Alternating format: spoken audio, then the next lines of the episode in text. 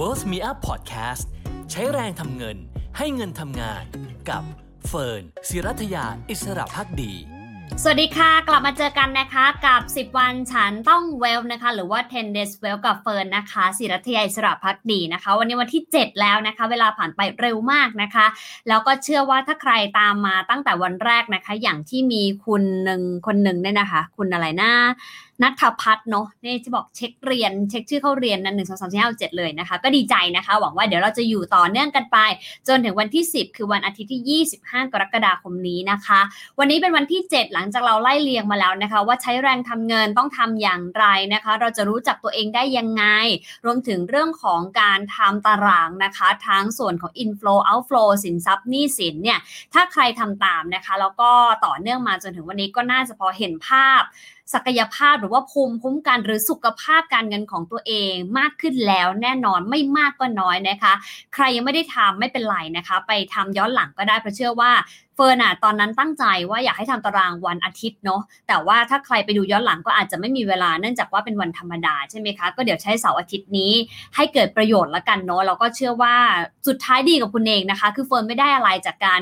มาไลฟ์ต่อเนื่อง 10 วันอยู่แล้ว คือเฟิร์นก็อยากจะแบ่งปันมุมที่เฟิร์นทำแล้วก็คิดว่า work นะคะ แต่ท้ายที่สุดถ้าฟังแล้วไม่ได้ทำเนี่ยก็จะเสียดายเสียเสียใจนิดนึง มีบางคนก็หลังไมค์มานะคะ แล้วก็เขียนมายาวมากเลยอะชื่อคุณกิฟต์นะคะ น่ารักมากเลยบอกว่าติดตามเสมอแต่ไม่กล้าแบบ comment หน้าไมค์อะไรอย่างเงี้ยแล้วก็เขาก็เป็นคนหนึ่งที่ได้เจอกับปัญหาในช่วงโควิด แต่ว่าด้วยความที่เขาเนี่ยมีวินัยนะคะแล้วก็ minimalist มาก่อนหน้านี้แล้ว แล้วก็มีเงินเก็บ รวมถึงมี passive income แล้วนะคะ ก็เลยประคองตัวได้ในช่วงนี้ก็เลยเขียนมาขอบคุณทีมงานด้วยนะคะ วันนี้เฟิร์นก็ดีใจเนาะอะทีนี้วันนี้เรามาคุยเรื่องอะไรกันวันนี้หัวข้อเราก็คือเลือกยังไงหุ้นกับกองทุนรวมนะคะ ซึ่งในความเป็นจริงเป็นปัญหาโลกแตกนะคะ ว่าเอ๊ะแล้วเราจะเลือกแบบไหนดี แต่เฟิร์นจะบอกว่าจริง ๆ แล้วโลกการลงทุนเหมือนกับว่ายน้ำอะค่ะ คือถ้าเราอ่านแค่ทฤษฎี แต่เราไม่เคยลงสระสุดท้ายเราก็ทำไม่เป็นอยู่ดีนะคะ ดังนั้นต้องลงสระค่ะ และแน่นอนว่าการว่ายน้ำทุกครั้งทุกคนต้องเคยสำลักน้ำหรือไม่ก็มีความรู้สึกกลัวนะคะ ว่าเอ๊ะฉันจะ สามารถประคองตัวในน้ำได้หรือเปล่า ก็เหมือนกับในตลาดเงินตลาดทุนเพราะมันมีความไม่แน่นอนนะคะ แต่เชื่อเถอะค่ะว่าวันหนึ่งถ้าเรามีประสบการณ์แล้วนะคะ เราอยู่กับมันจนมากพอแล้วเนี่ยฝนเชื่อว่าความรวยเป็นทักษะนะคือฝึกกันได้เหมือนความสุขนะคะ วันก่อนที่คุยกับพี่นิ้วกลมนะคะเขาก็บอกว่าทักษะความสุขเฟิร์นเลยบอกว่าเฮ้ยพี่ถ้าพี่ตั้งชื่อหนังสือแบบนี้แปลว่ามันฝึกได้นะเพราะมันเป็น skill หรือทักษะเขาบอกใช่มันฝึกได้เฟิร์นก็เลยเอามา apply กับเรื่องการเงินนะคะเฟิร์นก็เชื่อว่าเฮ้ยความรวยมันก็ฝึกได้เหมือนกันเนี่ยฝึกตั้งแต่ day one จนถึงวันที่7เนี่ยเราก็จะพอเห็นภาพแล้วอะทีนี้มาดูกันหน่อยดีกว่า ตารางนี้จำได้หรือเปล่าในวันที่ 3 นะคะ ที่เราชวนทำกันนะคะ ใครทำแล้วดีใจด้วย เพราะว่าคุณจะสามารถ follow ต่อได้ง่ายหน่อย แต่ใครยังไม่ทำไม่เป็นไรเราสามารถที่จะดูหลักการไปก่อนนะคะ แต่ท้ายที่สุดอยากให้กลับไปดูวันที่ 3 นะคะ เพราะว่ามันจะเป็นวันที่เห็นภาพชัดสุดนะคะ ในการทำตาราง การเงินของตัวเอง ให้รู้ว่าสุขภาพการเงินเราเป็นอย่างไรคำถามคือพอได้ตารางสินทรัพย์นี้สินแล้วเนี่ยฟุนอยากให้ดูกราฟนี้ ฝั่งซ้ายมือเนี่ยนะคะ มันเป็นเรื่อง investment portfolio นะคะ ที่ทำให้เราได้เห็นภาพเงินของเราในกระเป๋ามากขึ้น คือฝั่งซ้ายมือเนี่ยเป็นกราฟที่สะท้อนถึงภาพโลกนะคะ อาจจะตัวเล็กนิดหนึ่งเนาะ เดี๋ยวเฟิร์นลองดูว่าทำยังไงได้บ้างนะคะ ก็หลักๆแล้วเนี่ย หรือ capture ไว้ก็ได้ จริงๆ ไม่มีอะไรมาก อันนี้เป็นรูปโลกนะคะ แล้วเขาก็ให้เห็นว่าสัดส่วน GDP ของโลกไปเนี่ย มันไปกองอยู่ตรงไหนนะคะ ส่วนใหญ่เนี่ยประมาณสัก 24 หรือ 25%อยู่ที่สหรัฐนะคะ นี่คือข้อมูลล่าสุดคือที่เฟิร์นเห็นพอดีรูปนี้มันเป็นรูปที่ดูง่ายจริงมีข้อมูลอัปเดตกว่านี้แหละแต่มันอาจจะดูไม่ง่ายเท่าเฟิร์นเลยเอารูปนี้มาเปรียบเทียบนะคะ เอาเป็นว่าก็ประมาณนี้แหละ 20 กว่าถึง 25%สำหรับอเมริกาจีนเนี่ยก็ประมาณสัก 67%นะคะ แต่ว่าตอนนี้อาจจะเพิ่มขึ้นมาเนื่องจากว่าอเมริกาติดลบไปเยอะ แล้วก็จีนก็ GDP ยังเป็นบวกได้ในช่วงโควิด -19 นะคะ แล้วที่เหลือก็เป็นประเทศอื่นๆนะคะ เช่นในทวีปยุโรปนะคะ รวมถึงญี่ปุ่น อินเดียเองก็ไม่น้อยนะคะ คิดเป็นสัดส่วนประมาณสัก 3%ของ GDP โลกทีเดียวนะคะ ส่วนบ้านเราเนี่ยก็เป็นติ่งเล็กๆ อยู่ที่ไหนสักแห่งหนึ่งบนโลกใบนี้นะคะ ทีนี้ทำให้เห็นอะไรทำให้เห็นว่าภาพใหญ่ของเศรษฐกิจโลกมันถูก drive ด้วยประเทศเหล่านี้คำตอบก็คือคือเราต้องมาดูพอร์ตเราเนี่ยแหละค่ะเฟิร์นเลยจำลองพอร์ตมาให้ดูนะคะ ประมาณการนะไม่ได้เป๊ะๆนะคะ อาจจะเป็นข้อมูลที่สมมติเฉยๆขึ้นมานะคะ ว่าถ้าพอร์ตการลงทุนของเราตามเนี่ยตารางเนี่ยสินทรัพย์หนี้สินเนี่ยนะคะ สมมติเราเฉพาะตัว asset มาเราก็จะพอเห็นแล้วว่าเฮ้ย มันตรงเนี้ยที่บอกว่าเป็นประเภทเนี่ยนะคะเนี่ยฝั่งเนี้ยจำได้ไหมตรงตรงตารางเอ่อคอลัมน์ B เนี่ยนะคะที่มันเป็น healthcare global equity อะไรเงี้ยคือถ้าเราแยกตามรายประเทศนะคะ เราจะสามารถที่จะแยกออกมาได้ว่าเรามีสัดส่วนของพอร์ตโฟลิโอเราเท่าไหร่ เช่นอันนี้สมมุตินะคะว่ามีสัดส่วนหุ้นอเมริกา 40%มีสัดส่วนหุ้นจีน 20%หุ้นยุโรป 15 แล้วก็หุ้นอาเซียนนะคะ ทั้งไทยเอยเวียดนามเอยนะคะ หรือว่าเอ่อหุ้นใน ภูมิภาคเอเชียตะวันออกเฉียงใต้ หรือแม้แต่อีเวนต์เอ่อ develop market ต่างเอ่อ emerging market ต่างๆ สมมตินะคะ 10%แล้วก็เป็น real estate อสังหาริมทรัพย์ 10%แล้วมีคริปโตด้วยติดไว้นิดนึง 5%อย่างเงี้ยเป็นต้น พอเห็นภาพตรงนี้ปุ๊บเนี่ยเราจะได้รู้นะคะว่าเงินเรามันถูกถ่ายเทไปอยู่ส่วนไหน ซึ่งเป็นเชื่อว่าถ้าเราทำจริง ๆ นะ หลายคนถ้าไม่ได้ปรับผ่อนในปีที่ผ่านมา มันจะเบ้ไปส่วนหุ้นไทยซะเยอะ 40%เนี่ยอาจจะไม่ใช่หุ้นเมืองนอกจะเป็นหุ้นไทยหรือบางคนเนี่ย6-70%เป็นหุ้นไทยด้วยซ้ำซึ่งมันทำให้เห็นว่า เอ้ยมันเป็นปกตินะคะ คือนักลงทุนทั่วโลกเขาจะมี home bias อยู่แล้วก็คือ เราจะมีความคุ้นเคยหรือไม่ก็เราจะคุ้น หรืออมั่นใจที่จะใส่เงินลงทุนไปในสินทรัพย์ภายในประเทศ ก็คือในบ้านเราหรือ home bias มากกว่าไม่เป็นไรนะคะ แต่จะทำให้เห็นว่าถ้ามันต่างจากภาพเนี้ยเยอะๆเนี่ยมันก็อาจจะทำให้เราเข้าใจได้ว่า สิ่งที่เรามีอยู่ในกระเป๋าสตางค์มันไม่ได้เป็นสิ่งเดียวกับที่โลกเนี่ยกำลังเป็ดนะคะ หมายความว่ายังไง หมายความว่าถ้าเราไม่มีหุ้นอเมริกาเลย ไม่มีหุ้นจีนญี่ปุ่นเลยอะไรเงี้ยเราอาจจะต้องมานั่งคิดแล้วว่าเฮ้ย เงินในกระเป๋าของเราธุรกิจของเราที่เราเอาเงินไปลงทุนเนี่ยมันจะ drive ไปด้วยวิธีการไหนนะแล้วมันจะโตต่อเนื่องไปได้หรือเปล่าเป็นต้นนะคะ ทีนี้เฟิร์นอยากลองชวนให้ทำกราฟนี้ก่อนนะคะ เดี๋ยวกลับไปลองทำกันดูนะคะ ถ้าเรามีตารางเรียบร้อยแล้วคำถามต่อมาก็คือ แล้วเวลาเราจะเลือกอะ่ะเราจะเลือกยังไงนะคะ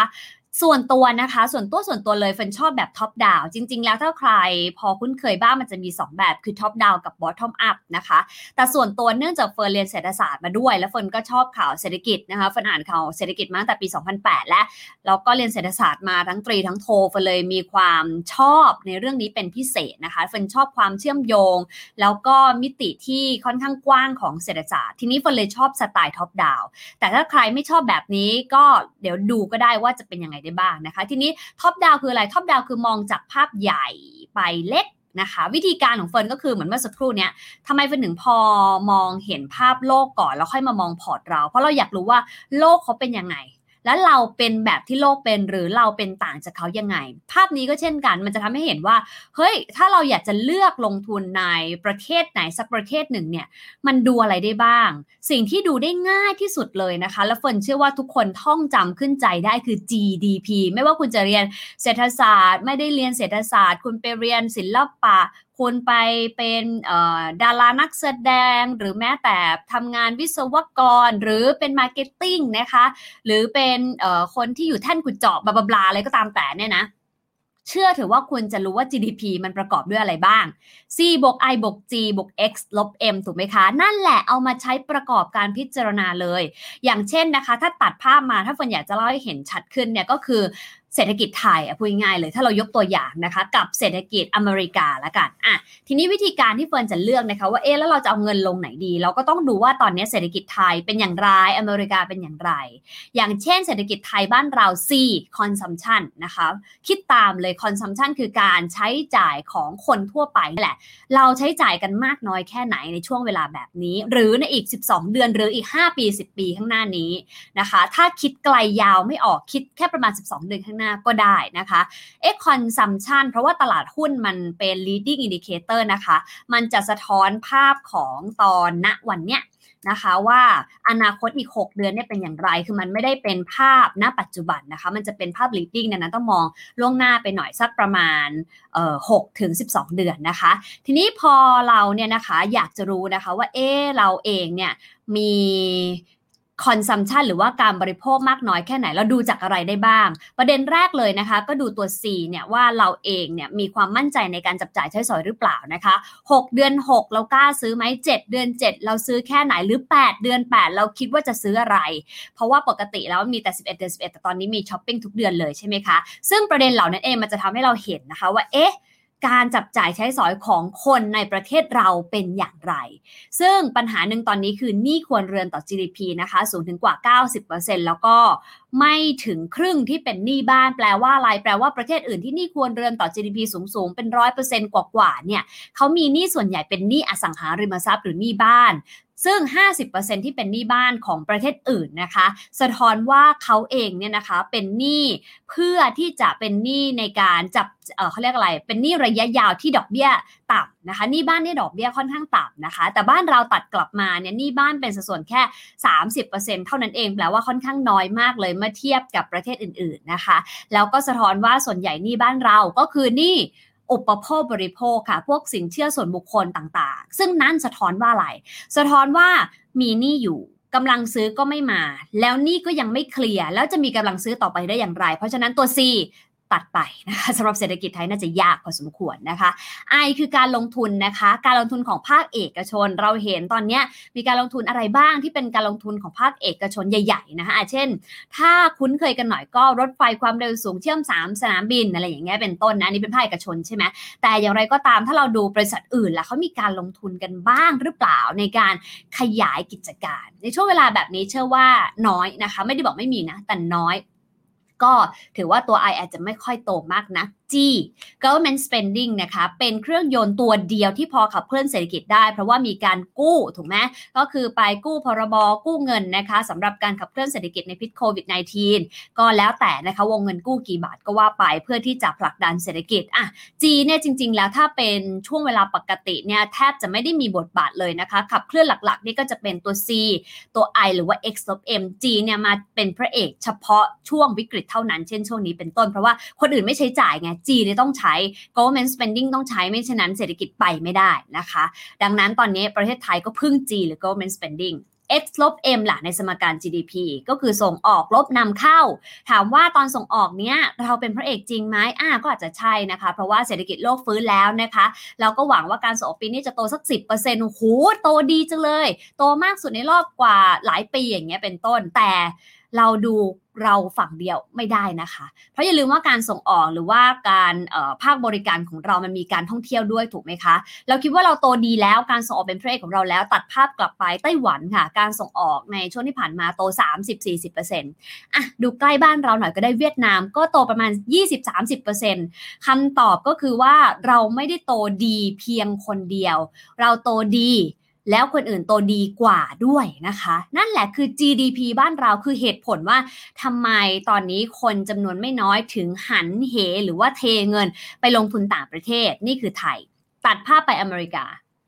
อเมริกาตอนนี้เป็นอย่างไรบ้างนะคะ ตอนนี้เขาพูดถึงเศรษฐกิจที่เริ่มจะร้อนแรงเกินไปแล้วนะคะ เพราะว่ามีปัญหาเรื่องเงินเฟ้อ ตัว C เนี่ยนะคะ เป็นสัดส่วนหลักของเศรษฐกิจอเมริกาคิดเป็นประมาณ 2 ใน 3 ของ GDP ขับเคลื่อนด้วย consumption นะคะ ซึ่งแน่นอนว่าตอนที่เขาล็อกดาวน์ตอนที่เขาควบคุมโควิดเนี่ยเขาก็มีเงินจากภาครัฐที่เป็น paycheck ให้เลย รวมถึงสวัสดิการให้กับคนที่อาจจะตกงานหรือว่าถูกพักงานด้วยนะคะพูดง่ายคือเงินที่คนอเมริกันได้รับจากพิษโควิดเนี่ยมากกว่าบางส่วนนะมากกว่ารายได้ที่เขาได้จากการทำงานอีกเลยมีช่วงหนึ่งโจไบเดนเลยต้อง ปลุกใจบอกให้คนอเมริกันออกไปทำงานได้แล้วนะคะ คุณอย่าใช้ชีวิตท่ามกลางการรับสวัสดิการรัฐไปเบาๆแบบนี้นะคะ คือรับเงินสบายๆอยู่บ้านเทรดหุ้นเทรดคริปโตนะคะ เราเลยเห็นตลาดที่ค่อนข้างหวือหวาในช่วงที่ผ่านมาแล้วก็ volume ค่อนข้างสูงในสหรัฐ เพราะว่าเขาได้เงินจาก welfare หรือว่าสวัสดิการภาครัฐค่อนข้างมากนะคะ บางคนมากกว่าตอนทำงานซะอีกก็เลยเอ้าอยู่บ้านดีกว่าได้ตังฟรีๆทำไมจะต้องออกมาทำงานด้วย consumption ก็เลยเกิดด้วยนะคะ ส่วนการลงทุนเนี่ยนะคะก็อาจจะมีแต่ไม่ได้มาก เท่าไหร่นักในช่วงเวลาที่ผ่านมา เพราะว่าอาจจะมีเรื่องของการ shutdown โรงงานบางแห่งไปอะไรเงี้ยจากการระบาดเป็นต้น แล้วก็เดลต้าที่ระบาดรอบใหม่นี้หลายคนก็ตั้งคำถามว่าจะเป็นอย่างไรต่อนะคะ หรือแม้แต่ตัว government spending เนี่ยหนักมากนะคะเมื่อเทียบกับประเทศอื่นแล้วเนี่ยอเมริกาเป็นประเทศต้นๆเลยที่ใช้เงินในการกระตุ้นเศรษฐกิจ เมื่อเทียบกับสัดส่วน GDP ค่อนข้างสูง แต่แน่นอนมันตามมาด้วยหนี้สาธารณะที่สูงไปด้วยก็ต้องไปจัดการเคลียร์คัดกันนะคะ ส่วน X top M เนี่ยนะคะก็อาจจะไม่ได้มากนะเพราะว่าอเมริกาไม่ได้ประเทศผู้ผลิตสักเท่าไหร่ แต่เขาจะมีเรื่องของเทคโนโลยีไบโอเทคนะคะหรือว่าวัคซีนนี่แหละเห็นไหมไม่ว่าจะเป็นโมเดอร์นาหรือว่าตัวไฟเซอร์นะคะที่ import มาจากอเมริกาอย่างเงี้ยเป็นต้น ซึ่งมันก็มีมิติที่แตกต่างกันไป ดังนั้นพอเปรียบเทียบกันเอ GDP อเมริกากับไทย เราจะเลือกอะไรนะคะ เราเนี่ยพอเวลาเราจะดูเนี่ยดูแบบนี้ก็ได้นะคะเฟิร์นชอบดูแบบนี้เพราะเฟิร์นจะเห็นภาพเฟิร์นชอบเห็นภาพใหญ่แล้วแต่คนนะบางคนอาจจะชอบแบบไปดูไส้ในลึกๆของแต่ละบริษัทเป็น bottom up ก็เป็นสไตล์ไปนะคะ ส่วนถ้าเราเทียบกับประเทศอื่น ก็ดูใกล้เราหน่อยก็ได้ ไม่ว่าจะเป็นเวียดนามอย่างเงี้ยนะคะก็ไปดูไส้ในเขาได้ ตอนนี้เขามีแบรนด์รถไฟฟ้าเป็นของตัวเองแล้วนะคะ ทั้งๆทที่เขาเนี่ยเพิ่งจะเป็นประเทศที่เป็นผู้ผลิตยานยนต์ไม่กี่ปีนะคะ บ้านเราเนี่ยผลิตยานยนต์มาก่อนตั้งนานนานนะคะ แล้วก็ยังไม่มีแบรนด์รถยนต์เป็นของตัวเอง ไม่ต้องพูดถึงเรื่องของรถยนต์ไฟฟ้าด้วยซ้ำแต่ว่าเวียดนามเขามีแบรนด์รถยนต์ไฟฟ้าเป็นของตัวเองแล้วเออแล้วทำไมเราถึงจะไม่หาโอกาสแล้วกันเนาะจากประเทศที่ดูเหมือนจะมีศักยภาพ แต่แน่นอนข้อมูลบางอย่างเราไม่ทราบเนาะเช่น การเมืองของเขาเป็นอย่างไร เรื่องการบริหารจัดการค่าเงิน ก็ต้องไปหาอ่านเอาซึ่งส่วนพวกนี้เราเราหาอ่านได้ไม่ยากนะคะ ดังนั้นภาพใหญ่ที่เราดูก็คือตัว GDP นั่นเองที่เราจะดูก่อนตัดสินใจเลือกลงทุนนะคะ ต่อมานะคะไปดูกราฟกันอีกสักหน่อยดีกว่านะคะ ซึ่งก็คือภาคของอุตสาหกรรม อุตสาหกรรมเนี่ยบอกอะไรเราบอกเทรนเราค่ะว่า ตอนนี้เทรนของโลกเป็นอย่างไรนะคะ ซึ่งจริง ๆ แล้วส่วนนี้เราสามารถดูได้จากอะไรรู้ไหมคะ ก็คือ behavior หรือว่าพฤติกรรมผู้บริโภค ทั่วไปนั่นเอง ซึ่งถ้าเราลองศึกษาดูนะคะ สิ่งที่เราเริ่มเห็นเนี่ยเป็นเทรนในอนาคตอันใกล้ๆเนี่ยคืออะไรคะ คือการท่องเที่ยวไปในอวกาศ คือเขาจะไม่ได้เที่ยวแค่ในโลกแล้วนะคะ ไม่ต้องพูดถึงแค่เที่ยวในประเทศนะ เที่ยวในโลกเองเนี่ยตอนนี้ก็ถือว่าเป็นเรื่องค่อนข้างธรรมดาไปเรียบร้อย เพราะว่าไม่ว่าจะเป็น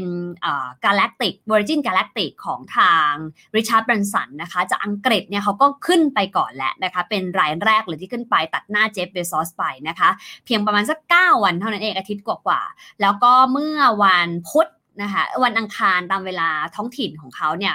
ก็ Blue Origin ก็ขึ้นไปอวกาศเรียบร้อยนะคะ แล้วก็เดือนกันยายนนี้นะคะ SpaceX นะคะของทาง Elon Musk ก็จะขึ้นไปอวกาศเช่นกันเห็นไหมคือเนี่ยคือเทรนด์ที่เกิดขึ้นคือมันเป็นเทรนด์ที่ค่อนข้างที่จะใช้เทคโนโลยีมาขับเคลื่อน แล้วก็เป็นเทรนด์ที่นอกเหนือ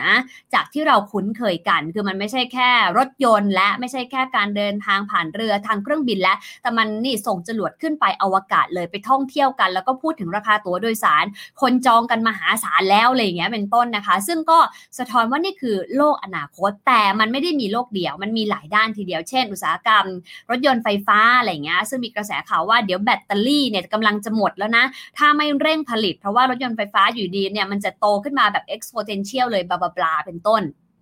ซึ่งเทรนด์พวกนี้ถ้าเราอยู่แต่กับข่าวบ้านเราอันนี้ผมพูดตามตรงนะคะ ถ้าเราดูแต่ข่าวหุ้นรายวันรายตัวบริษัทนี้บอกอย่างนั้นบริษัทนั้นหมออย่างนี้เราอาจจะเห็นภาพที่ค่อนข้างเล็ก เพราะว่าโลกไปไกลแล้วนะคะ ไปไกลมากเกินกว่าแค่ความเคลื่อนไหวในบริษัทจดทะเบียนไทยจะ cover แล้วนะคะดังนั้นฟันอยากให้ค่อยๆ เปิดใจลองศึกษาประเด็นข่าวต่างประเทศ ใครมีทักษะภาษาอังกฤษนะคะ คุณก็ไปอ่านได้เลย Bloomberg CNBC CNN Business Reuters Reuters นะคะหรือว่า Statista นะคะซึ่งข้อมูลดีมากเยอะมากนะคะ แต่ถ้าใครอาจจะไม่ถนัดนะคะก็อ่านข่าวไทย ซึ่งก็มีหลายสำนักที่ทำนะคะ ไม่ว่าจะเป็นสำนักข่าวที่เป็นสื่อสิ่งพิมพ์เดิม แล้วก็มาทำออนไลน์ หรือว่าเป็นสื่อออนไลน์ อย่างปัจจุบันนี้ก็มีหลายแหล่งด้วยกันนะคะ ก็ลองหาอ่านหาฟัง หรือว่าศึกษาด้วยตัวเองก็ได้นะคะ แล้วตอนนี้ข้อมูลจริง ๆ มันเป็นสิ่งที่หาไม่ยาก เพียงแต่ต้องเสิร์ชให้ถูกคือคือกดปุ่มเสิร์ชให้เป็นนะฝนว่ามันมีหมดเลย แล้วก็ต้องเชื่อมโยงให้ได้ด้วยนะคะ ดังนั้นพอเราเห็นภาพใหญ่แล้วเราเห็นภาคอุตสาหกรรมที่เป็นเทรนด์ของอนาคตแล้ว และเราก็ต้องมาดูส่วนสุดท้ายค่ะ ก็คือบริษัทนั่นเองนะคะ หรือว่าตัวคอมพานีเนี่ยแหละ ว่าเราจะเลือกลงทุนอย่างไรนะคะ แต่ต้องยอมรับว่าในวันนี้สมมติเราพูดถึง Apple เนี่ยแต่ก่อนเราบอกว่าเขาเป็นบริษัทผู้ผลิตอุปกรณ์ไอที เช่น iPod ใช่ไหมคะ iPhone iMac หรือแม้แต่ตัว iPad ต่างๆ แต่วันนี้ไม่ใช่แล้วนะ เขาไปอุตสาหกรรมอื่นๆบ้างแล้วนะคะ เช่นอุตสาหกรรมสตรีมมิ่งที่เขากำลังจะเข้าไปแข่งกับพวก Netflix อุตสาหกรรม Apple Car Apple Glass อะไรอย่างเงี้ยเป็นต้น แปลว่าเขาเป็นผู้นำเทคโนโลยีที่กินแชร์มากมาย เหมือนกับเจฟฟ์ เบโซสค่ะของ Amazon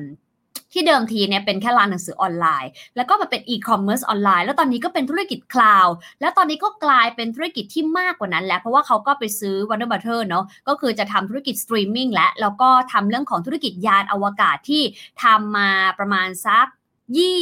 21ปีอะค่ะกว่าจะสามารถเอาคนขึ้นไปนะคะ แล้วก็มีคนที่อายุน้อยที่สุดคือประมาณสัก 10 กว่าปีหรือ 25 ปีประมาณเนี้ยนะคะ กับคนที่แก่ที่สุดที่ขึ้นไปด้วยคือ 82 ปีอย่างเงี้ยเป็นต้น แล้วก็เป็นสิ่งที่ทำให้เราเห็นว่า เฮ้ยหนึ่งบริษัทมันไม่ได้ทำแค่ business ใด business หนึ่งแล้วนะคะ เราก็ต้องดูให้กว้างขึ้น ตัดภาพกันมาบ้านเรา ถ้าเราพูดถึงบริษัทพลังงานยักษ์ใหญ่ของประเทศ เราคิดว่าบริษัทนี้ทำแต่น้ำมันก็ไม่ใช่แหละ เราเห็นเขาทำหลายอุตสาหกรรม แล้วเขาก็มีบาง unit ที่เริ่มไปทำสายเทคโนโลยีแล้ว เริ่มไปลงทุนในสตาร์ทอัพแล้ว สถาบันการเงินก็เช่นกัน แต่ทีนี้เราก็ต้องไปดูไส้ในซึ่งสิ่งเหล่านี้จะดูได้จาก business model นะคะ อันนี้แอบเกริ่นให้ฟังจริงๆเฟิร์นมีซีรีส์ที่ทำกับตลาดหลักทรัพย์แห่งประเทศไทยนะคะ ตอนนี้ on process อยู่น่าจะเดือนสิงหาคมนี้น่าจะได้เห็นและ ก็จะเป็นวิธีการนะคะเลือกหุ้นนะคะ ซึ่งหลักการ พูดถึงเนี่ยเป็นหลักการใหญ่ ๆ ที่สามารถใช้กับหุ้นต่างประเทศก็ได้ หุ้นไทยก็ได้ เดี๋ยวรอดูกันนะคะ ซึ่งเดี๋ยวถ้ามีออกมาแล้วเดี๋ยวฟันยังไงก็แชร์ในเวลมีอัพชแนลอยู่แล้วก็รอติดตามกันได้ด้วยเหมือนกันนะคะ ดังนั้นกลับไปที่สไลด์นะคะคือให้เห็นภาพใหญ่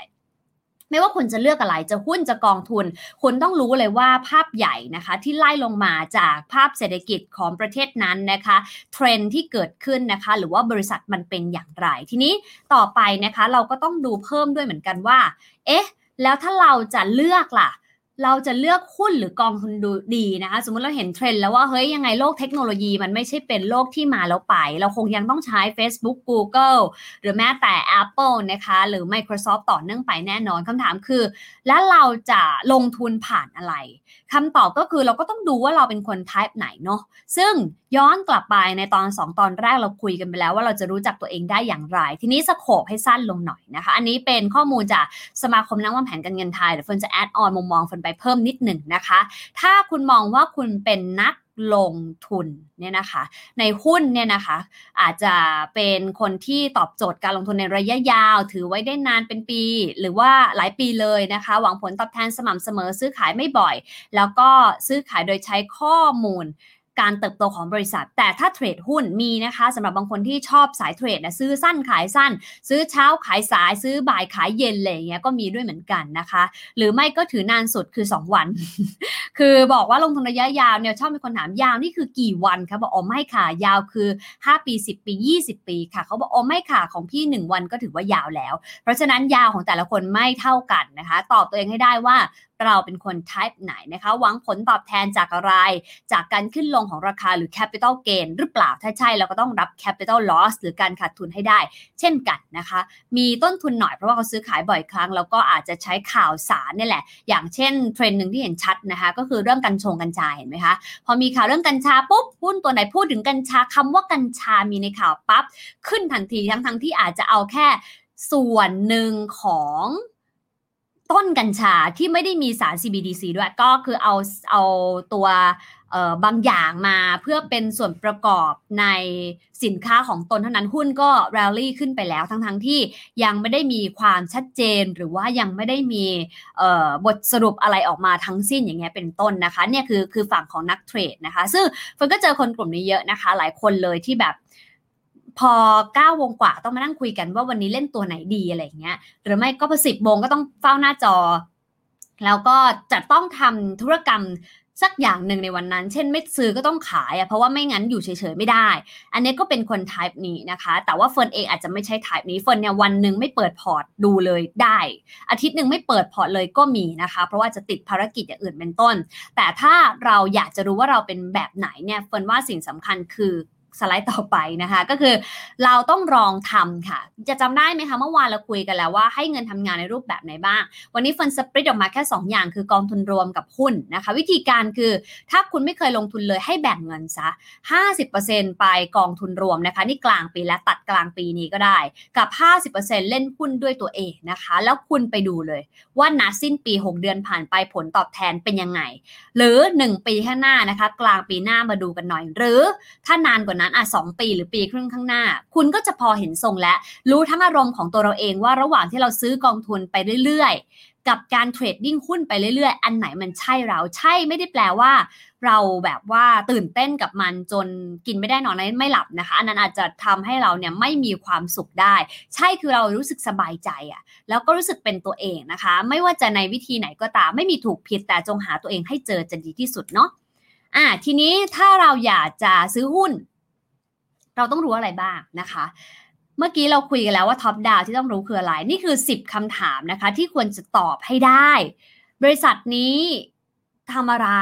เช่น คุณจะซื้อหุ้นเวลมีอัพสมมตินะคะ อันนี้ยกตัวอย่างง่ายดีเวลมีอัพเนี่ยทำอะไร รู้หรือยังเออนะคะ ใครเป็นผู้นำบริษัท เออมีบอร์ดไหมแล้วบอร์ดเป็นใครบ้างเป็นคนที่มีความสามารถหรือศักยภาพสาขาไหนบ้างอะไรเงี้ยมีความหลากหลายหรือเปล่า ความสามารถในการทำกำไรล่ะเอ๊ะมันวัดจากอะไรได้บ้างนะ จริงๆ ตัวหนึ่งที่เขาจะชอบใช้กันคือ ROE นะคะ Return on Equity นะคะว่าเอ๊ะในศักยภาพในการทำกำไรเป็นอย่างไรหรือ ROA นะคะซึ่งจริงๆ ข้อมูลพวกนี้เราหาอ่านได้จากเว็บไซต์ตลาดหลักทรัพย์แห่งประเทศไทยเลยนะคะ เข้าไปปุ๊บไป search ชื่อหุ้นปั๊บแล้วก็ไปดูข้อมูลบริษัทมันมีให้หมดเลยนะคะมีวิเคราะห์ข้อมูลค่อนข้างละเอียด แต่ว่าอาจจะไม่ได้ย้อนหลังนานนัก ถ้าอยากได้ย้อนหลังนานหน่อยก็ต้องไปซื้อ SETSMART แบบนี้เป็นต้นนะคะ ความได้เปรียบล่ะ เอ้ยคู่แข่งเขาเป็นใครเขามีศักยภาพไหมในการแข่งขัน ไปดู business model เขาหน่อยซิว่าเป็นอย่างไรบ้าง ผลการดำเนินงาน รายได้กำไรนะคะ สถานะการเงินนะคะ โปร่งใสแค่ไหน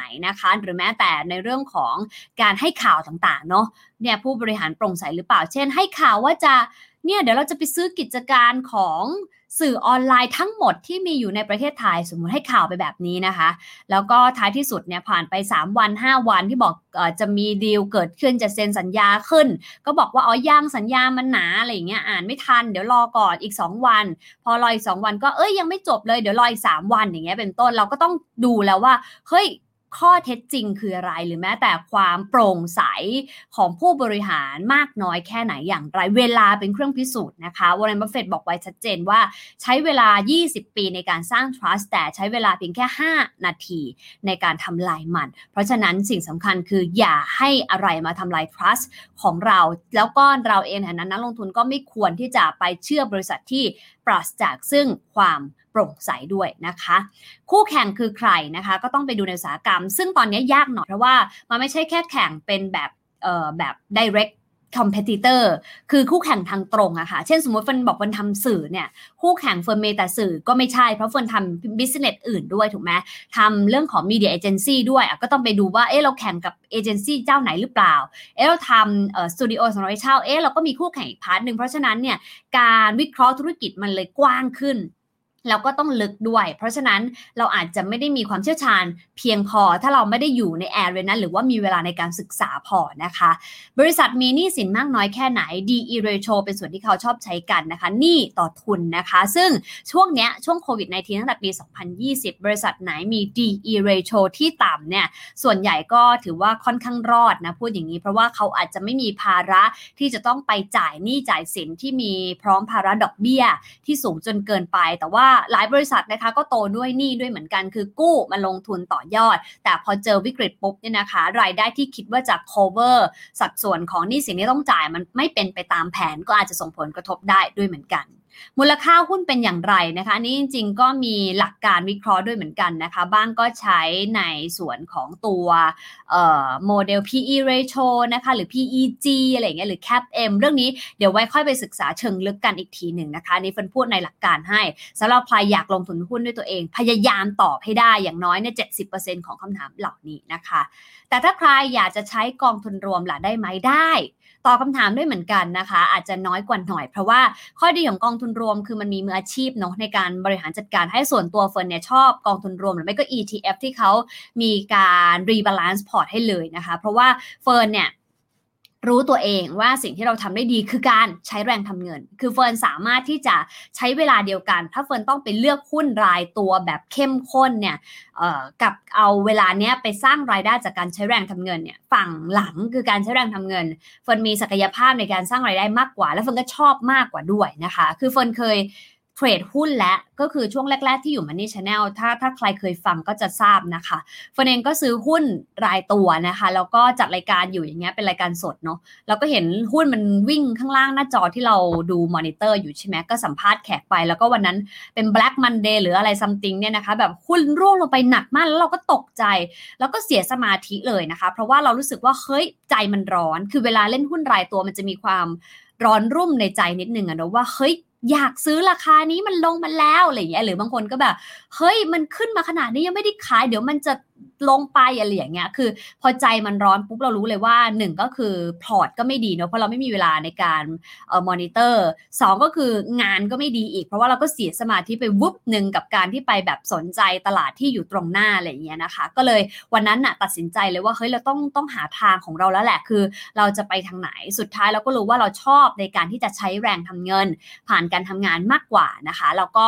เอ่อการเงินก็ให้มืออาชีพบริหารจัดการยกเว้นนะคะหุ้นบางตัวนะคะ หรือว่าบาอุตสาหกรรมที่เราเข้าใจมันจริง ๆ แล้วก็ค่อยๆ ทยอยลงทุนได้ โดยไม่ต้องไปแบบเทรดดิ้งอะค่ะ คือซื้อแล้วถือยาว 5 ปี 10 ปี 20 ปีก็ว่าไปเป็นต้น ทีนี้สิ่งที่คนที่ซื้อกองทุนรวมควรถามตัวเองนะคะ อย่างแรกคือคุณมีเงินเก็บเท่าไหร่ล่ะ แล้วก็อย่างที่เราย้อนกลับไปเนาะตารางตัวสินทรัพย์หนี้สินแล้วก็ตัวตารางเป้าหมายก็จะตอบเราได้ว่าเราต้องใช้เงินแค่ไหนเพื่อไปตอบโจทย์นะคะ เพื่อให้รู้ว่าเราควรจะลงทุนหุ้นประเภทไหนเพื่อตอบเป้าหมายอะไร 2 คือลงทุนนานแค่ไหนนะคะ เพราะว่ายิ่งลงทุนได้นานนะคะ เป้าหมายเกษียณที่เราคุยกันเมื่อวานนี้ 10-20 ปีกองทุนหุ้น ลงไปเถอะค่ะไม่ต้องกังวลใจนะคะ เพราะว่าเราก็น่าจะต้องมีส่วนอื่น ๆ ไว้เผื่อกรณีฉุกเฉินอยู่แล้ว เช่น กองทุนสำหรับตราสารหนี้หรือว่า e-saving ที่เป็นเงินฝากไว้มีสภาพคล่องสูงๆความเสี่ยงต่ำ สามอันนี้สำคัญที่สุดเลยคือลงทุนเพื่ออะไร ในวันที่เราอาจจะยังสร้างรายได้ได้ด้วยตัวเองนะคะ เราอาจจะลงทุนเพื่อให้เงินมันเติบโต ไม่ได้เน้นเงินปันผลมากนัก แต่ในวันหนึ่งนะคะ พอเราถึงเป้าหมายปับ๊บสิ่งที่เราต้องการอาจจะต่างไปจำตารางที่เราคุยกันเมื่อวันก่อนได้ไหมคะที่มีตารางบอกว่าอ่าถ้าคุณมีเงิน 1 ล้านบาท แล้วคุณใช้ปีละ 10%คือ1 0 0 0 0แสนบาท แล้วคุณก็ให้ดอกเบี้ยเนี่ยให้เงินมันทำงานอีกประมาณปีละ 10%เนี่ยคุณก็จะมีเงินเนี้ยใช้ไป 10 กว่าปี 14 ปีอะไรอย่างเงี้ยเป็นต้น ประเด็นคือว่าไอ้เงินที่เอาออกมานั่นแหละมันอาจจะกลายเป็นเงินปันผลก็ได้ เพราะว่าพอเงินปันผลที่มันออกมาเป็นกระแสเงินสดเนี่ยนะคะ มันก็ทำให้เราเองมั่นใจว่าเอ้ยอย่างน้อยเรามีแน่ๆอย่างเงี้ยเป็นต้นนะคะ เสียภาษีหรือเปล่าอันนี้สำคัญนะคะ เพราะหลายคนเนี่ยเสียภาษีไปโดยที่ไม่ได้ใช้สิทธิ์ที่พึงใช้ เช่น ในการลดหย่อนภาษีในการขอคืนภาษี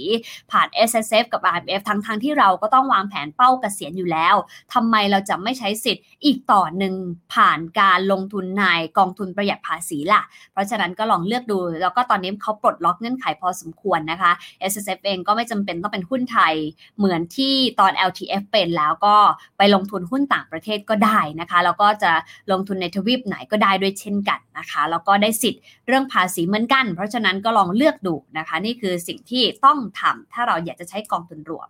ทีนี้สิ่งหนึ่งที่เฟิร์นชวนคิดเสมอแล้วก็จริงๆ เป็นคนที่ทำแบบนี้มาตั้งแต่ต้นคือ DCA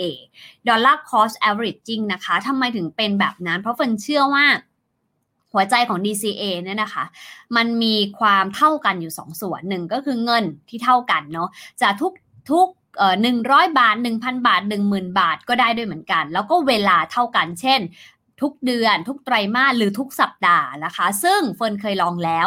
เคยเล่าให้ใครหลายคนฟังบอกว่าจริง ๆ แล้วเนี่ย มีคนถามว่า เอลงวันละห้าเออลงเดือนละ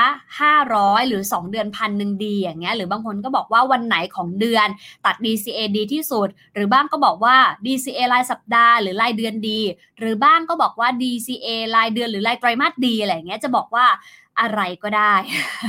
อะไรก็ได้นะคะ เพราะในความเป็นจริงผลไม่ได้ต่างกันอย่างมีนัยสำคัญเฟิร์นเคยลองกับกองทุนประหยัดภาษีนะคะ คือกองหนึ่งคือคือนโยบายเหมือนกันเป๊ะเลยนะคะ กองหนึ่งเนี่ยเป็นกองที่เฟิร์นลงแบบรายสัปดาห์อีกกองหนึ่งรายเดือน ท้ายที่สุดมันต่างกันอย่างไม่มีในยะสำคัญพูดง่ายคือทำไปเถอะยังไงก็ได้เพราะค่าธรรมเนียมอะไรก็เหมือนกันอยู่แล้วนะคะ คือคุณใส่เงินไปเท่าไหร่ค่าธรรมเนียมมันตัดเป็นเปอร์เซ็นต์ของเงินที่คุณใส่เข้าไปอยู่แล้ว management fee ก็เช่นกันนะคะ แต่ว่าเงินถ้าเข้าไปทำงานเร็ว มันก็อาจจะดีกว่านะคะ แต่ระยะยาวจริงๆ ถ้าเงินก้อนไม่ได้ใหญ่มากไม่ได้มีในยะมาก แต่ถ้าก้อนใหญ่หน่อยลงทุนเร็วกว่า อาจจะดีกว่า อาจจะนะคะ เพราะว่าถ้าเป็นทามมิ่งไม่เหมาะสมก็อาจจะไม่ได้ทำให้ดีก็ได้ ทีนี้ข้อดีข้อด้อยของ DCA คืออะไร ข้อดีเนี่ยมันคือมันสร้างวินัย วินัยคืออะไรรู้ไหมคะมันชอบคำนี้มากจำได้ขึ้นใจเลย วินัยคือสิ่งที่ต้องทำ แม้ไม่อยากทำสิ่งที่ต้องทำแม้ไม่อยากทำมีอะไรบ้างคะ ลงทุน ออกกำลังกาย พักผ่อนให้เพียงพอ เพิ่มศักยภาพของตัวเองเนี่ยคือสิ่งที่ต้องทำแต่เราไม่ค่อยอยากทำเนาะพอมีเวลาก็จะอะอยากดูหนังอะอยากเล่นเกมอะอยากช้อปปิ้งอะไรอย่างเงี้ยคือเราไม่ได้อยากจะลงทุนเท่าไหร่นะคะเราไม่ได้อยากจะออกกำลังกายเท่าไหร่ ไม่ได้อยากจะกินอาหารที่มีดีต่อสุขภาพเท่าไหร่ หรือแม้แต่ไม่อยากจะนอนเร็วสักเท่าไหร่ แต่เนี่ยคือวินัยและคนที่ประสบความสำเร็จกับไม่ประสบความสำเร็จ แม้จะมีศักยภาพใกล้ขัน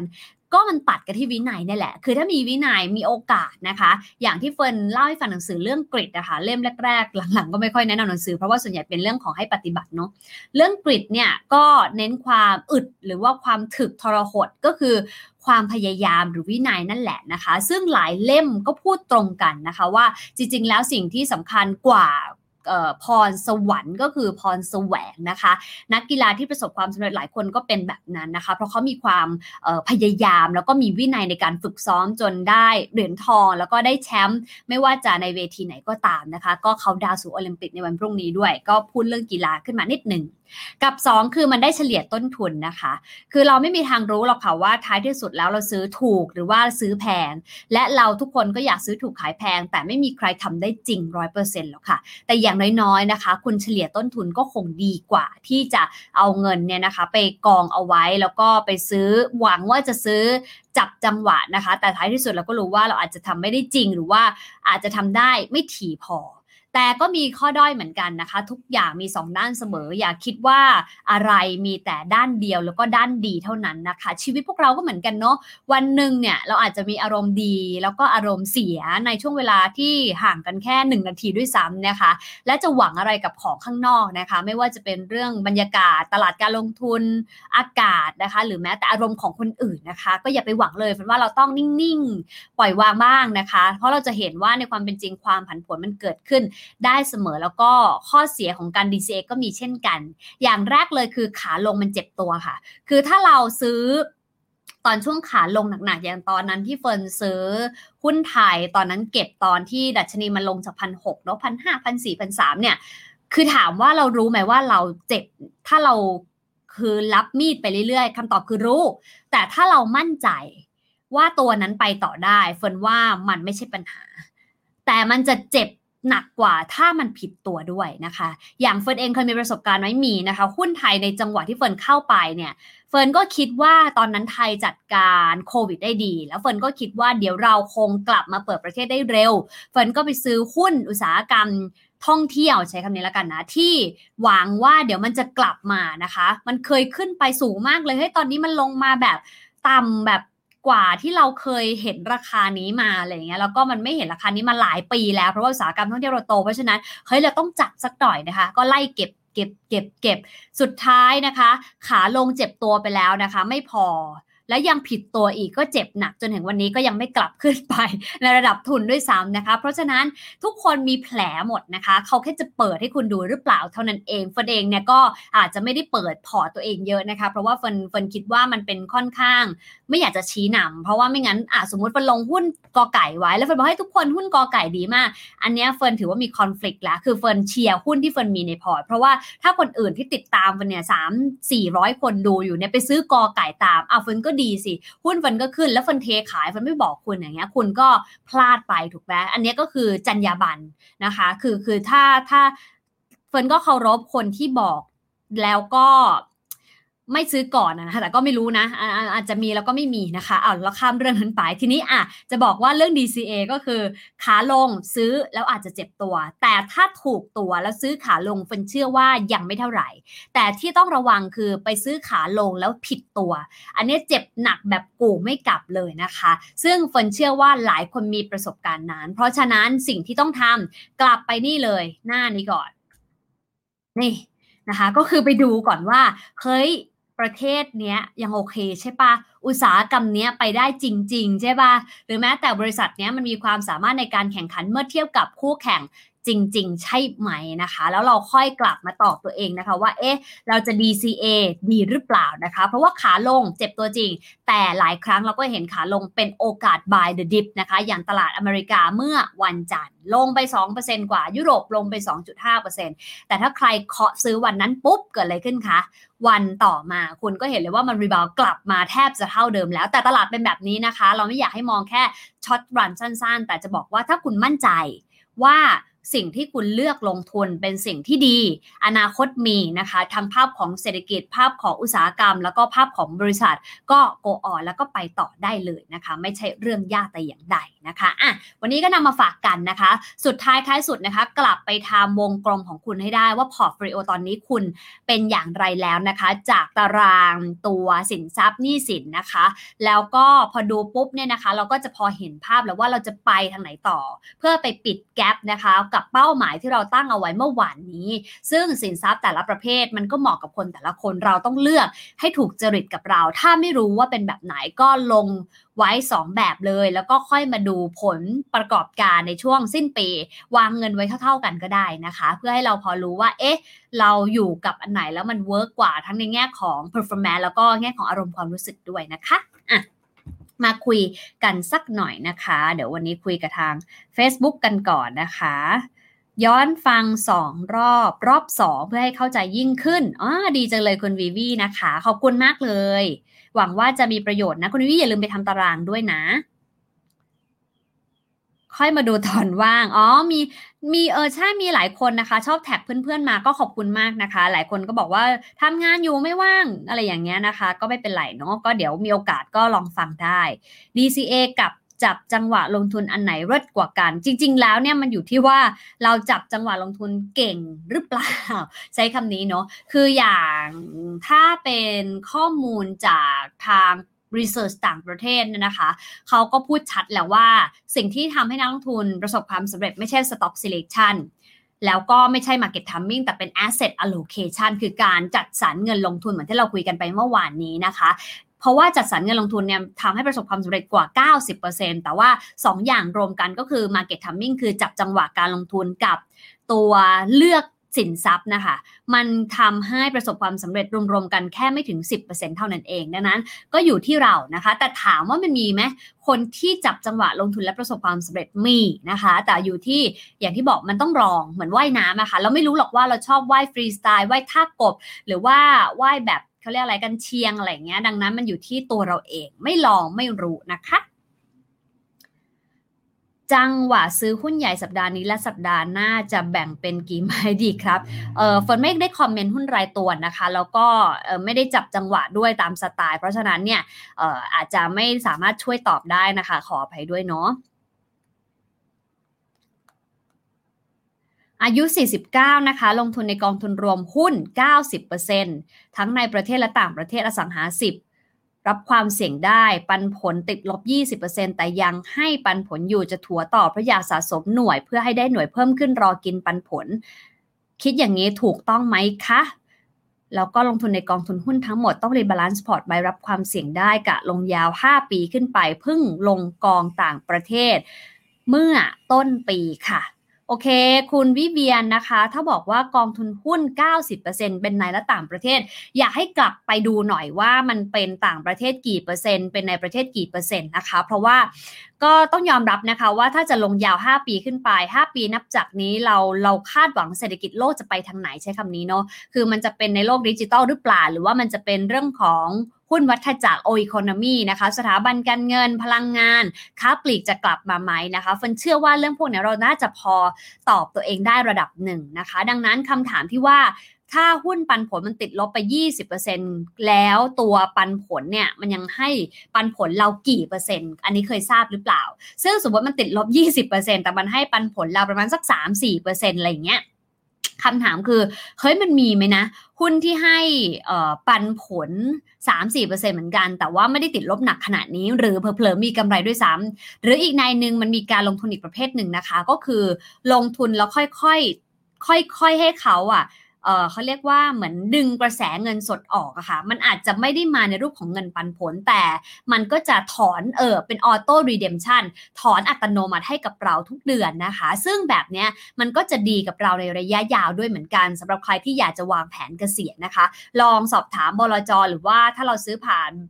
โบรกเกอร์หรือบลนก็ลองสอบถามดูว่ามีวิธีการนี้ไหมนะคะ ก็คือ auto redemption คือถอนให้อัตโนมัติ สมมติเราบอกว่าเราอยากได้ใช้สักประมาณเดือนละ 10,000 บาทอย่างเงี้ยแล้วเราก็มีเงินลงทุนก้อนหนึ่งก็ให้มันโตไปตามความเสี่ยงที่เรารับได้ ตาม asset ที่เรามองว่าเป็นโอกาสในการลงทุน แล้วก็ให้ก็ถอนอัตโนมัติเดือนละ 10,000 บาทก็ทำได้นะคะ มีหลายแห่งเปิดให้ทำแล้วด้วยเหมือนกันนะคะ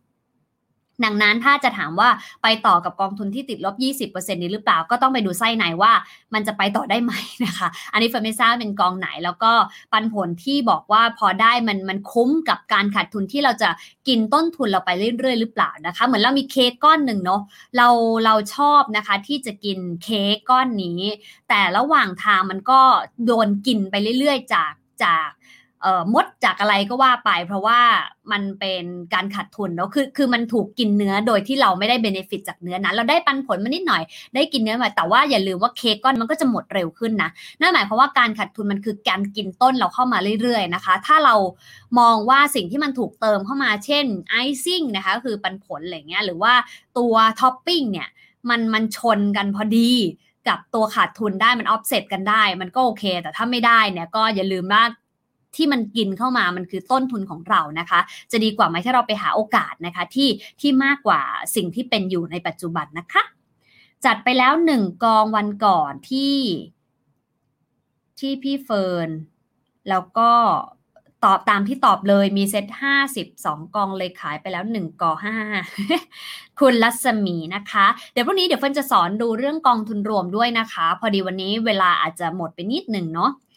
21 ปีศึกษาการลงทุนปีที่แล้วยอมลงในที่เสี่ยงตอนนี้มี1 0 0 0 0แสนแรกในชีวิตแล้ว และมี passive income มาได้ประมาณ 2 เดือนแล้วเก่งมากเลยนะคะ น้องภูริพงศ์ยกมือให้เลย 21 ปีเท่านั้นเอง สู้ต่อไปนะคะ แล้วก็ค่อยๆ มอนิเตอร์ให้ดีแล้วกันว่าพอร์ตเราเป็นไปตามเป้าหมายที่เราตั้งใจไว้หรือเปล่า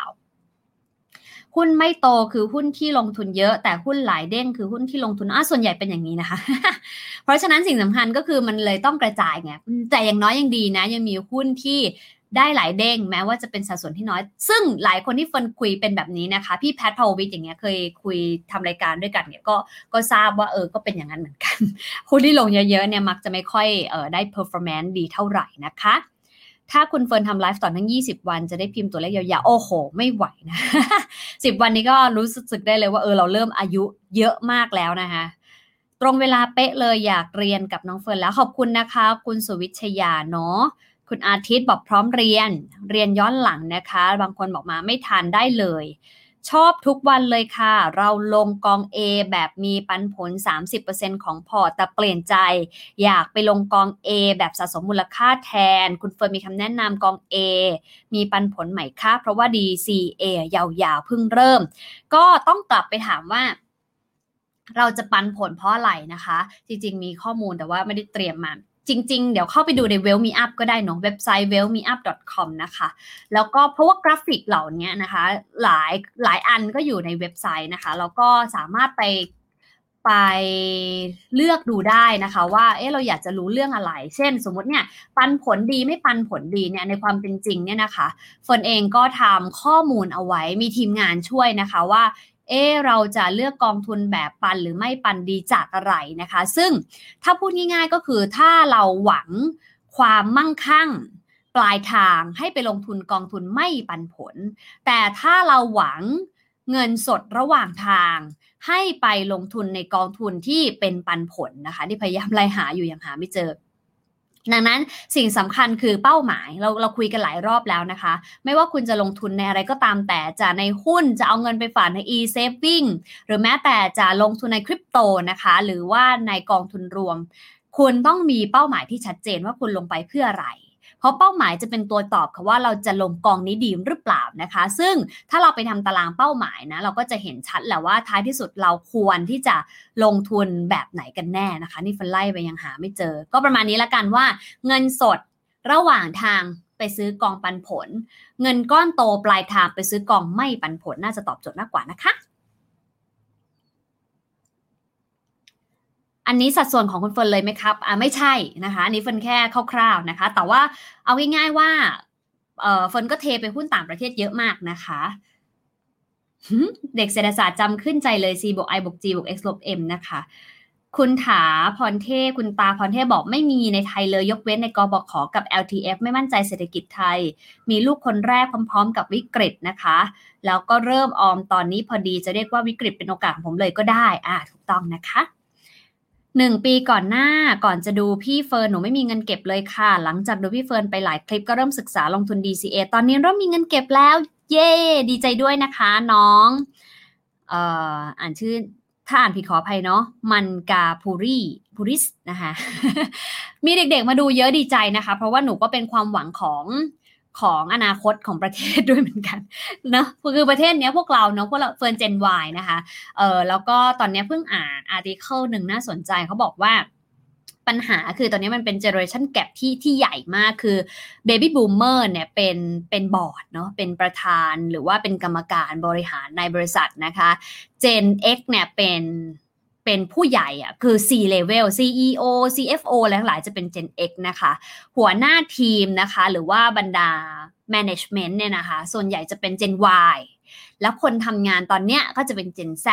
แต่อย่าลืมว่าอนาคตเลือกโลกจะขับเคลื่อนด้วย Gen 4เนี่ยน้องกลุ่มเนี่ยนะคะ ซึ่งอาจจะยังกำลังเรียนอยู่กำลังเรียนแล้วก็เพิ่งจบหรืออะไรก็ตามแต่ ดังนั้นเนี่ยเราเห็นเลยว่าความแตกต่างมันเยอะมาก เพราะว่าแต่ละยุคโตมาด้วยประสบการณ์ ด้วยโลกหรือว่ามุมมองที่ไม่เหมือนกันนะคะ มันเลยเห็นความขัดแย้งกันค่อนข้างสูงเป็นเชื่อว่ามันเป็นเรื่องปกติ เพราะว่าอาจจะด้วยมุมมองนะคะ ด้วยประสบการณ์ด้วยด้วยความรู้สึกหรือว่าด้วยอะไรก็ตามแต่นะคะ แต่สิ่งสำคัญคือโลกมันจะขับเคลื่อนไปได้ ถ้าเราเอาจุดเด่นของแต่ละเจนเนี่ยนะคะ มาดันเรื่องเดียวกันด้วยดิเรกชันที่ที่ค่อนข้างแข็งแรงนะคะ แต่ว่าเป็นว่ามันใช้เวลาแหละก็หวังนะคะ ว่าเด็กรุ่นใหม่เองที่ตอนนี้เขามาพร้อมกับเทคโนโลยี เพราะฉะนั้นเขาจะเร็วกว่ารุ่นรุ่น่นเราเยอะมากนะคะ รุ่นรุ่น Gen Y เนี่ยก็ถือว่ากลางเก่ากลางใหม่ คือก็อยู่ในยุคเก่าก็คือ Gen X นะคะ ที่พอเข้าใจว่าเฮ้ยกว่าจะได้แต่ละอย่างมามันยากลำบาก มันต้องอาศัยความอดทนบาบาบาต้องมีวินัยนะ แต่ก็จะพอแตะแตะในโลกของเทคโนโลยีไปบ้านนะคะ ว่าอะไรมันไปถึงไหนแล้ว มันก็เลยกลางๆแบบนี้ แต่ว่าหลังจากนี้ไปฝันว่าโลกมันไม่ง่ายเหมือนเดิมนะคะ น้องเฟิร์นแบ่งค่าใช้จ่าย สำหรับของใช้ส่วนตัวเสื้อผ้าเครื่องสำอางยังไงบ้างหรอคะโอเค คือเฟิร์นเป็นคนที่เฟิร์นเฟิร์นใช้หลักการเก็บให้พอเราใช้เกลี้ยงนะคะ วิธีการของเฟิร์นคือเฟิร์นจะมีจริงๆมันมีตารางอยู่แล้วว่าเฟิร์นเดือนแต่ละเดือนเนี่ยเฟิร์นจะเก็บเท่าไหร่เพราะเฟิร์นมีรายได้เอ่ออาจจะค่อนข้างคาดการณ์ได้คือไม่ได้เป๊ะๆนะคะสมมติเอ่อเฟิร์นก็รู้แหละว่ามันประมาณ 100 ไม่เกิน 120 หรือว่าบางเดือนเป็น 200 สมมตินะคะ บาทเนาะก็แล้วแต่เฟิร์นก็จะรู้แล้วว่ามันกรอบประมาณเนี้เพราะเฟิร์นจะมีงานที่ค่อนข้างใกล้เคียงกับเดิม คือคือโชคดีอย่างหนึ่งคือ เฟิร์นเป็นพิธีกรเนาะไม่ได้เป็นแบบดารานักแสดงที่ต้องไปงานอีเวนต์นะคือพิธีกรคือมีรายการก็จะมีรายได้ค่อนข้างประจำเฟิร์นก็เลยคาดการณ์ได้ กับที่บริษัทเฟิร์นก็รับเป็นเงินเดือนอยู่แล้วนะคะ มันก็จะคาดการณ์ได้ว่าเออเดือนหนึ่งเรามีประมาณ 100 บาทเนี่ยแหละเพราะฉะนั้น 100 บาทเนี่ยเฟิร์นก็จะแบ่งเลยว่าโอ้โหเฟิร์นเก็บประมาณ7-80%ด้วยซ้ำนะคะคือเก็บเยอะมาก เพราะว่าอาจจะโชคดีคือคือฐานรายได้เราเราค่อนข้างสูงด้วยนะคะ ก็เลยเก็บเยอะแล้วเราไม่ได้ใช้เยอะเนื่องจากที่บ้านทำกับข้าวทานนะคะแล้วก็จะมีจ่าย เช่น ก็ให้คุณแม่เล่าให้ให้ครอบครัวอะไรอย่างเงี้ยนะคะ แล้วก็ที่เหลือก็เก็บลงทุนหมด เลยมีตังใช้จ่ายส่วนหนึ่ง ดังนั้นเฟิร์นก็จะใช้ส่วนนั้นแหละ ที่เฟิร์นเก็บไปแล้วเนี่ยพอแล้วก็ใช้ไปเลย ดังนั้นมันไม่ได้มีตัวเลขชัดเจน แต่ว่าเฟิร์นจะดูว่าเฟิร์นเก็บไปแล้วเท่าไหร่ นะคะ ก็คือ DCA แยกไปเลยอะเคล็ดลับง่ายสุดขออภัยถ้าตอบยาวแต่ตอบสั้นได้เลยนะคะ ก็คือเฟิร์นจะมีบัญชีหลายบัญชีเนาะเราจะมีบัญชีแบงก์ A B C D เฟิร์นรับเงินจากบัญชีไหนก็ตามเฟิร์นจะใช้เงินจากบัญชีเดียวค่ะเอออันนี้คือเคล็ดลับก็ได้นะ หมายถึงว่าเฟิร์นจะโอนเงินไปบัญชีกอไก่นะคะ เพื่อให้รู้ว่าเดือนนี้เฟิร์นใช้เงินเท่านี้ นะคะ ซึ่ง let's say ว่าสมมติเรามี 100 เราเก็บ 70 เราเหลือ 30 แล้วก็เอา 30 ไปใส่บัญชีกอไก่ แล้วเราก็สมมุติไม่ว่าจะซื้อของออนไลน์นะคะ หรือว่าจะช้อปปิ้งตัดบัตรเครดิต เราก็จะรู้เลยว่าเฮ้ยมันอยู่ในวงเงินไม่เกินเท่านี้แหละเป็นต้นนะคะ โอเค ขออภัยถ้าตอบยาวไป สวัสดีครับพี่เฟิร์นรบกวนสอบถามถ้ามีเงินก้อนหลายแสนเป็นเงินเยนเงินเยนเหรอคะหรือเงินเย็นนะ คือเขาไม่มีไม้ไม้ไม้เลขแปดเนอะเลยไม่แน่ใจ แต่น่าจะเงินเย็น แล้วก็มี DCA ต่อเดือน ประมาณพันห้าควรเล่นกองทุนหลายกอง หรือแบ่งกระจายแต่ละกอง แล้วเซ็ตห้าสิบยังถือยาวได้ไหมแปลว่า DCA SET ห้าสิบแน่เลย โอเคคำตอบก็คือ ถ้ามีเงินเย็นหลายแสนควรจัดเป็น portfolio เลยนะคะ คือก็ไม่ต้อง DCA ทั้งแบบไม่ไม่ต้องพยายามแบ่งเดือนละพันสองพันก็ได้นะ คือสมมตินะ สมมติว่า ห้าแสนก่อนไม่รู้กี่แสน สมมติห้าแสนเนี่ยเราก็จะถ้าเป็นเฟิร์นนะคะ ถ้าเฟิร์นมีเงินก้อนมา เฟิร์นก็จะดูว่าเฟิร์นเนี่ยจะจัดสรรแบบไหนได้บ้าง เช่น สมมติเฟิร์นรู้อยู่แล้วว่า เฮ้ยเงินก้อนเนี้ยเป็นเงินก้อนที่ลงทุนได้ทันที เนื่องจากเฟิร์นมีเงินฉุกเฉินแล้วกลับไปไปโจทย์แรกเนาะมีเงินฉุกเฉินแล้วนะคะประกันสุขภาพโอเค ประกันชีวิต cover กับสิ่งที่เราต้องรับผิดชอบแล้ว เงินลงทุนเราเสี่ยงแบบต่ำกลางสูงตามสัดส่วนที่เรารับได้แล้ว ก้อนนี้ลงทุนได้เต็มๆ เพราะเดี๋ยวเราจะมีเงินก้อนใหม่มา เฟิร์นก็เอาก้อนนี้นะคะไปจัดสรรเลยนะคะ ซึ่งมันก็มีนะสำหรับบางบลจหรือไม่ก็บางฟินเทคบางเจ้าอะไรเงี้ยนะคะ ที่ลงเป็นก้อนไปแล้วก็เขาจะมีการทำ asset allocation ให้นะคะหรือบลนอบางแห่งอย่างเงี้ยก็ลงไปเลยตู้มหนึ่งนะคะ แล้วก็ปล่อยให้เงินก้อนนั้นทำงานไป แต่คำถามสำคัญกว่าก็คือเงินก้อนนั้น ยาวได้จริงนะ เงินก้อนนั้นเพื่อเป้าหมายเกษียณจริง ๆ นะ เพราะไม่เช่นนั้นพอลงตู้มไปเกิดวันดีคืนดี ตลาดแคชมา 10-20%เราใจไม่ดีเราอยากเอาออกมา อันนี้ผิดวัตถุประสงค์แล้ว เพราะเราตั้งใจแล้วว่าเราจะลงยาวถูกไหมคะ เพราะฉะนั้นกลับไปถามตัวเองดีกว่า หรือถ้าไม่มั่นใจ เช่น สมมติบอกว่าเงินฉุกเฉินก็ยังมีไม่พอ ประกันสุขภาพก็ยังไม่ cover เงินที่ลงทุนได้ก็ยังเเสี่ยงแบบ ไม่เต็มศักยภาพมากนัก อยากอยากจะกระจายให้ให้โฟกัสมากขึ้น แล้วก็ไม่มั่นใจตลาด แบบนี้นะคะ สมมติมี 5 0 0แสนเดิมนะคะ ก็อาจจะแบ่งครึ่งครึ่งก็ได้คือ2องแสนห้าเอ่อก็ลงไปเลยสำหรับเรื่องของการลงทุนเป็นล่ำซ้ำเป็นก้อนไป แล้วก็กระจายไปยังตลาดที่เรามองว่าเป็นโอกาสนะคะกับอีก 2 5 0 0 0ก็ค่อยสปลิตนะคะอาจจะเป็นเดือนละหมื่นสามกองทุนก็ 30,000 ต่อเดือนก็ไล่ไปเกือบเกือบสิบเดือนก็จะครบแล้ว มันก็จะช่วย timing คือ ประมาณ 10-12 เดือน มันก็จะเห็นภาพตลาดที่ค่อนข้าง volatile ที่ชัดเจนขึ้นแล้วแหละ นะคะ ส่วนถามว่า SET50 ไปต่อได้ไหม ก็ต้องกลับไปดูว่าเราคิดว่าธุรกิจที่อยู่ใน SET50 เนาะไม่ว่าจะเป็นธุรกิจสายการบิน ธุรกิจแบงก์บ้านเรานะคะ ที่ตอนนี้เนี่ยแบงก์ชาติก็เริ่มบอกว่าเฮ้ยเดี๋ยวคุณต้องพิจารณาค่าธรรมเนียมใหม่นะ300 รายการเนี่ยให้มันเป็นธรรมมากขึ้นอะไรเงี้ยให้มันเหมาะสมมากขึ้น หรือแม้แต่อุตสาหกรรมพลังงาน แล้วก็คนก็ไม่ได้เดินทางแบบนี้นะคะคำถามคือจะไปต่อได้มากน้อยแค่ไหน เฟิร์นเชื่อว่าไปต่อได้ แต่ไม่ใช่ระยะสั้นนี้ใช้คำนี้เนาะกับในด้านของการศักยภาพในการแข่งขันในระยะต่อไปประเทศไทย ต้องทำอะไรใหม่นะคะ คือถ้าถ้าเป็นแบบนี้ฟันเชื่อว่าเราก็จะแข่งได้จำกัดมากๆ ไปต่อได้ไหมได้แต่เราจะยาวยาวแล้วก็อาจจะเงินก้อนใหม่ถ้าจะเติมไปไปหาโอกาสใหม่ดีกว่า ถ้ายังไม่มีกองทุนต่างประเทศเลยนะคะ ชอบที่คุณเฟิร์นเทียบการลงทุนกับการว่ายน้ำนะคะ มีความรู้เราต้องเริ่มลงทุนด้วยตัวเอง ไปเจอตลาดจริงสำลักน้ำบ้างน้ำเข้าหูบ้าง แต่เป็นประสบการณ์มาจนถึงตอนนี้เลยนะคะ ครูดาวขอบคุณมากเลยอธิบายเข้าใจง่าย สไลด์ที่ทำมาสวยงามไม่โอเค เย่เย่เย่ เดี๋ยวนะคะ โอ้โหคำถามเยอะจังเลย เราจะตอบหมดไหม กองทุนที่เอาไว้พักเงิน เรียกว่ากองทุนอะไรครับ มีค่าธรรมเนียมสูงมากหรือเปล่า มากกว่าฝากบัญชีแบบประจำหรือเปล่าครับ โอเค มีค่าธรรมเนียมสูงกว่าฝากบัญชีอยู่แล้ว เพราะว่าการฝากบัญชีแบบประจำไม่มีค่าธรรมเนียมนะคะ ดังนั้น กองทุนที่ใช้พักเงิน มันก็จะมีกองทุนตลาดเงินนะคะ ที่จะไปลงทุนในตัวเงินคลังตัวเงินคลังก็คือเวลาแบบรัฐบาลหรือว่าแบงก์ชาติเนี่ยเขาออกพันธบัตรมา แล้วก็มีอายุในการที่จะระดมทุนเนี่ยไม่เกิน 1 ปีเนี่ยเขาเรียกตัวเงินคลังคืออายุมันสั้นนะนะคะ แล้วก็ความเสี่ยงค่อนข้างต่ำกับกองทุนตราสารหนี้ก็คือบรรดาภาคเอกชนที่ออกหุ้นกู้มาอาจจะทั้งในแล้วก็ต่างประเทศนะคะอันนี้ความเสี่ยงก็จะเพิ่มขึ้นมานิดนึงเดี๋ยวพรุ่งนี้จะแนะนำวิธีละกันว่าเราจะเข้าไปดูไส้ในของกองทุนนะคะดูเรื่องค่าธรรมเนียมอะไรยังไงได้ช่องทางหนึ่งที่ฟันใช้ประจำคือช่องทางไหนแล้วก็ถ้าถ้าเราอยากจะดูเนี่ยนะคะต้องดูอะไรบ้างเดี๋ยวพรุ่งนี้เดี๋ยวพรุ่งนี้เปิดให้ดูนะคะ ตอนนี้อายุ27 ปีแบ่งซื้อหุ้นสหกรณ์10%ของเงินเดือนปันผล 6%ต่อปี ถ้าจะลงระยะยาวควรลาออกจากสหกรณ์มาซื้อบลจอื่นดีไหมครับ อันไหนดีกว่ากัน ตอนเฟิร์นอยู่ตลาดหลักทรัพย์อะค่ะที่อยู่ Money Channel นะคะสหกรณ์ก็ให้ปันผลดีมากประมาณเนี้4 5 6%นะคะเฟิร์นก็เอาเงินส่วนหนึ่งเนี่ยไปลงสหกรณ์เหมือนกันนะคะ เพราะว่าอย่างน้อยเนี่ยมันค่อน คือมันก็อยู่ที่สหกรณ์นั้นมีความมั่นคงหรือเปล่าด้วยนะ แต่ว่าของตลาดหลักทรัพย์ก็มั่นคงอยู่แล้วนะคะ เฟิร์นเลยคิดว่าถ้าสหกรณ์มั่นคงนะคะ ก็เข้าไปดูว่าเขาลงทุนในอะไรมีหุ้นกู้ บริษัทที่กำลังจะต้องเข้าสู่กระบวนการฟื้นฟู แล้วก็ยังยังจบไม่ได้หรือเปล่าอะไรเงี้ยนะคะ อันนั้นอาจจะเป็นความเสี่ยงเรื่องการ default ด้วยเหมือนกัน แล้วก็อีกอย่างหนึ่งก็คือ ถ้ามันผลตอบแทนดีอยู่แล้วนะต้อง6%น่ะเออเฟิร์นว่าอาจจะค่อนข้างที่จะ น่าสนใจกว่าการมาลงทุนในสินทรัพย์สิ่งเสี่ยงบางประเภทด้วยซ้ำดังนั้น ไม่ต้องถอนมานะคะ ที่มีอยู่ก็ลงไปนะคะ ถ้ามันมีความมั่นคงเพียงพอ แล้วก็แบ่งส่วนหนึ่งมาลงต่างประเทศเออมาลงกองทุนอื่น ๆนะคะ ที่ไม่ใช่อยู่ในนั้นก็ดีกว่านะคะ คือคือกระจายการลงทุนด้วย อยากกระจุกแค่อย่างใดอย่างหนึ่ง แต่ก็ไม่จำเป็นต้องถอนออกมา ถ้ามันมีความมั่นคงย้ำนะคะ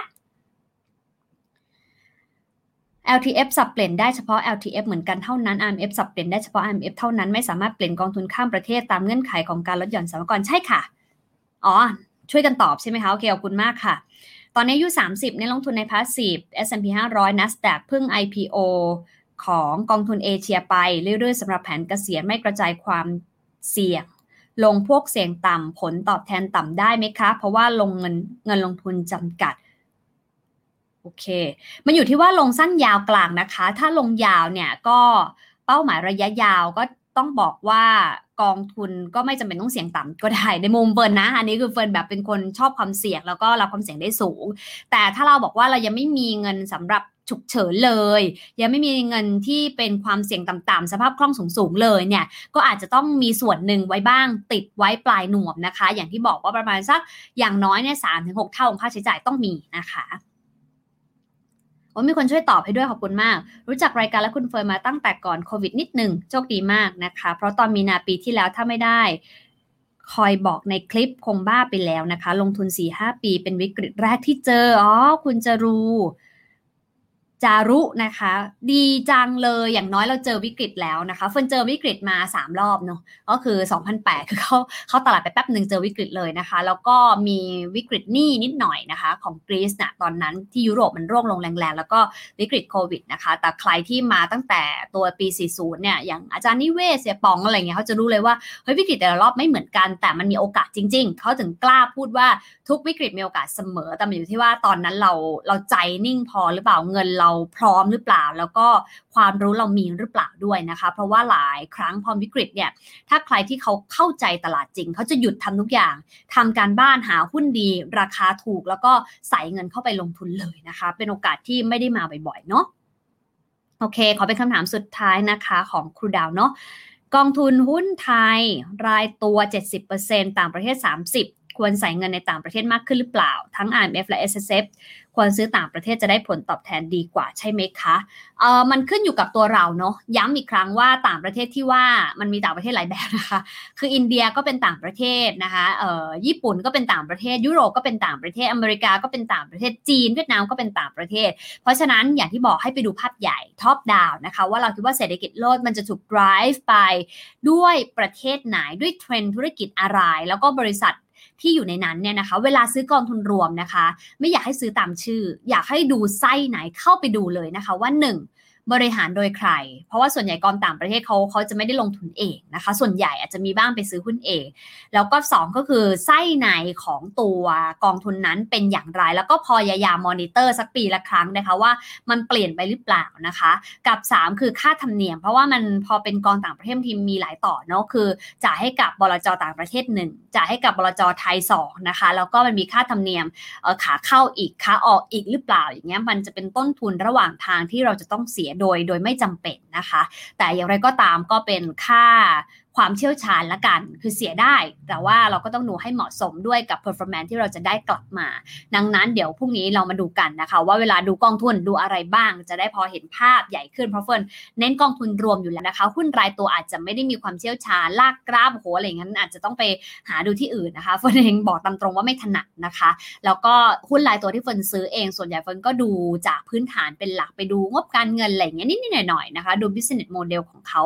มากกว่านะคะ ส่วนวันนี้ก็ขอบคุณนะคะที่ติดตามกันเนาะก็อย่าลืมช่วยกันกดไลค์กดแชร์แบ่งปันให้กับคนที่เรารู้จักด้วยนะคะแล้วเดี๋ยวพรุ่งนี้เที่ยงตรงมาเจอกันใหม่กับวันที่ 8 นะคะแล้วก็จะบอกวิธีละกันว่าไปดูไส้หนังกองทุนต้องดูอะไรเปรียบเทียบอย่างไรนะคะ แล้วก็ท้ายที่สุดเสาร์อาทิตย์ก็จะได้มาเจอกันอีก 2 วันนะคะ วันนี้ขอบคุณค่ะ